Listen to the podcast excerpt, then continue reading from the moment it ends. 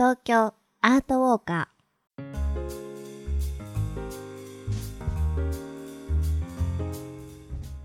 皆さんこんにちは。ナビゲーターの安原もゆるです。そしてお相手は？ーエマちゃんです。よろしくお願いいたします。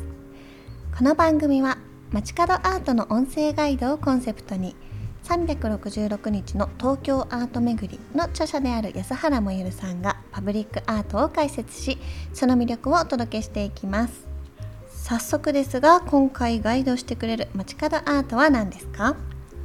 都営大江戸線新宿西口駅のクリスタルストリーム青の壁です。ストリームがストリーム。発音良かったですいやいや はい青い壁ですがこれはなんか波打つような模様なんでしょうか？それとも作品の形がちょっと特殊なんですかね？うんはい。ちょっとなんか複雑でしょ？はい。はい。あの確かにタイトル通り第一印象はまあ青い壁とうん。言ってもいいんですけど、はい。おただですねこれあの横長の作品なんですけど歩きながらあ壁を眺めていると、うん。その表情が複雑に変化する不思議なあのパブリックアートなんですね。はい。左右から見た印象がまた変わるような作品ということですね。その通りです。はい。ではまずこのクリスタルストリーム青の壁がどこにあるのか改めて説明します都営大江戸線新宿西口駅の JR 新宿駅方面改札手前のコンコースの左側の壁に設置されていますはい、そうなんですね。ところで大江戸線はあのまあ後発で建設された地下鉄路線なんですね。はいはいですので既存の路線よりもかなり深いところを走っていてあー全般に駅ホームがかなり深いところに設置されていますよね。新、しく設置されたところほど深い。当然そうですよね。そも。こを、うん、避けて通らないとうん。なんで大江戸線はこんなに深いんだとはい。思っておりました、なのでこの新宿西口駅もその例に漏れずホームが地下4階にあるんです。うん。はい。深いですよね、あ深い、えー今回の作品はその1階上がったところのん地下3階に見つけることができますよ。ちなみにですけど二層構造の大江戸線のお六本木駅はですね一番あ内回りのお一番線ホームが地下鉄駅としては日本で最も低い場所にありまあす。そうなんだ、はい。確かに、はい。あの六本木駅徒歩5分とか書かれても 大江戸線で10分ぐらい使う勢いだそうからなんですよね、うん。だからあの水平移動というよりも 垂直移動に何回あのエスカレーターをうん、乗り降りせにゃいかんのやうんうんっていう感じですけどね。じゃあ新宿駅はこのエスカレーターの乗り降りの途中に見られるということなんですかね。はいはい、はいだからホームはやっぱし地下あ深いですよ、うんうん。作品はでも地下まだ3階よ。はい。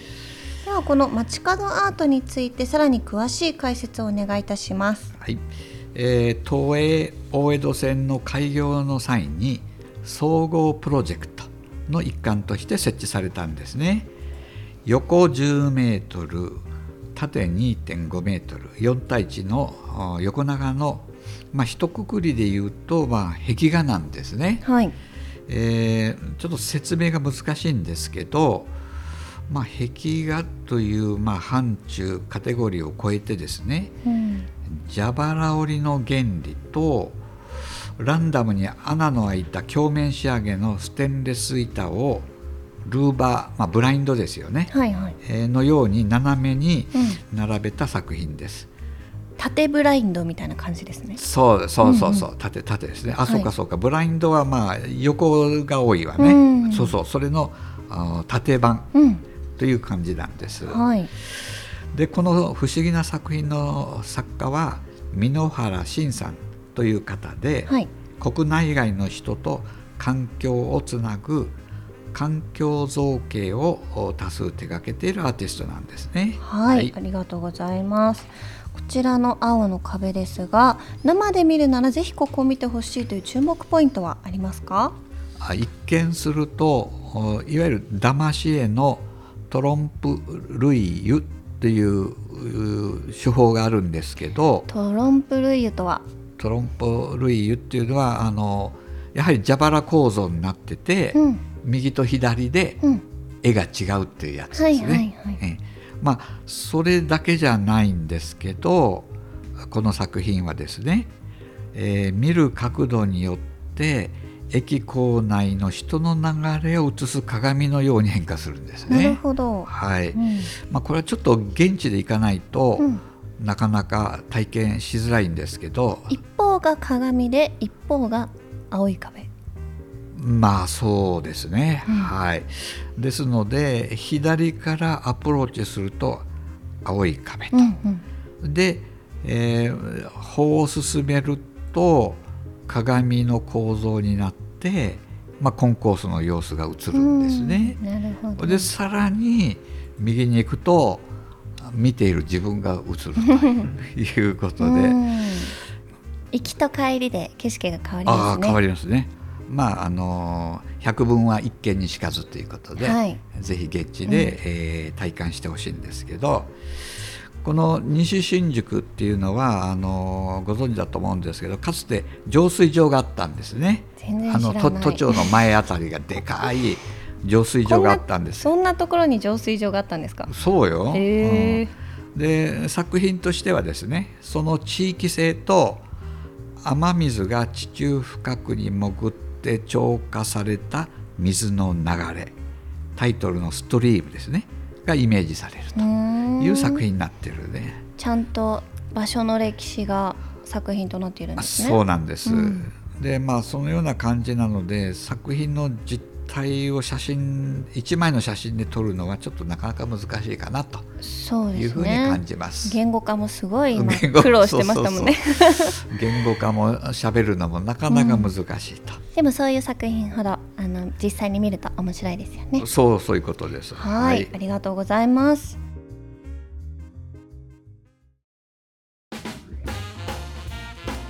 トーカーズ。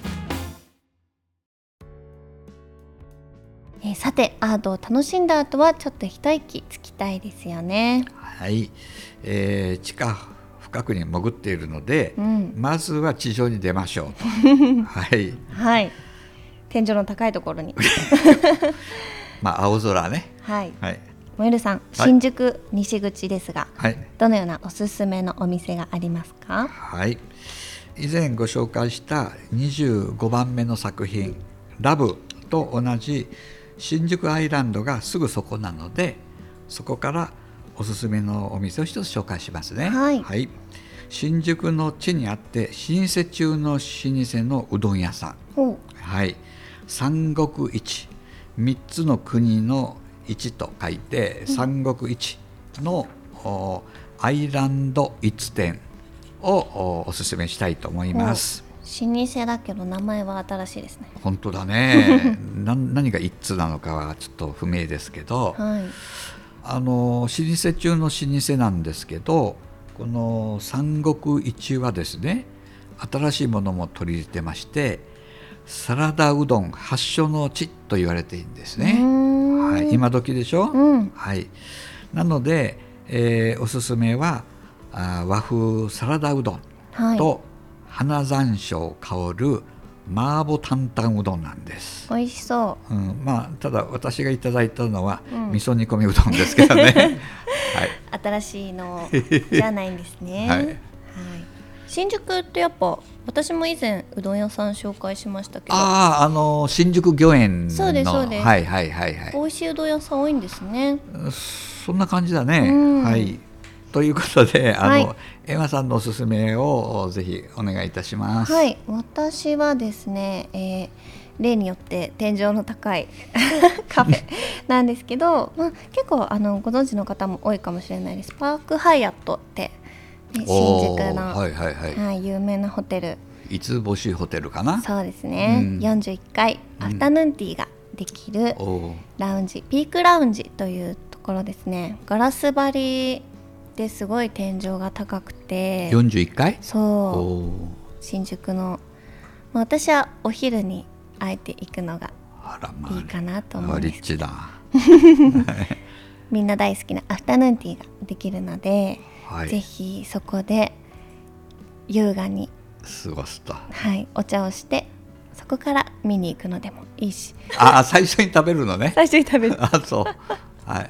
地下深いところから。あそうかそうか、41階まで、40階。あ一気に41階まで上がはい、新宿の高低差を味わうというコースでございます。なるほ。ど。はい。あの垂直の旅と。わかりました、はい。ありがとうございます。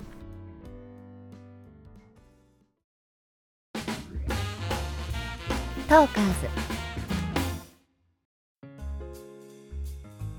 はい。というわけでそろそろお時間です。はい今までね新宿駅かなりパブリックアート紹介していますよね、うんうん。まだまだ実はあるんですけど、うん。うんまああのね、えーまたおいおいというふうに思います。うん。はい。なんかこうビル群の無機質な街と思われがちですがそういう街にこそ必要なパブリックアート。そうですね。というまあその辺のコンセプトに設置されている作品が多いというふうに思います。はい。はい。まあそれであの今回作品のアーティスト箕原慎さんなんですけど、えーその慎さんの作品は他にもお以前紹介しましたファーレ立川にも人とお球によるう空間ゲートが設置されていますと。うんはい、ちなみにあのここ新宿西口駅はですねなんと2001年度のグッドデザイン賞受賞施設となっているんですうね。駅自体が。そうなの駅の施設自体がグッドデザイン賞になってるみたいですよ。この作品もその一助になっているのかもしれないですね。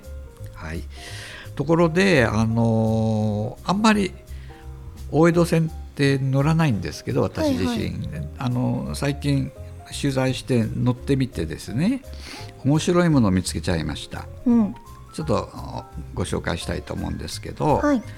車両乗ってですね一角に絵本「だるまちゃんと天狗ちゃん」の絵がデコレーションされたコーナーがあったんですね。車両の一角に？車両の一角。まあ車両の中よ。へえだるまちゃんと天狗ちゃんって知ってます？いこの絵本。やちょっと知らなかったです。あ本当、ゆ有名な絵本なんですけど、へー。あちょっと今画像を見てるんですけど、うんうんうん。かわいいでなんでそこにだるまちゃんと天狗ちゃんの絵がデコレーションされているのかなというのをうん。お興味持ってですね、はい。説明があったので、うん。読んでみるとそこはですね東京都交通局が企画したうん。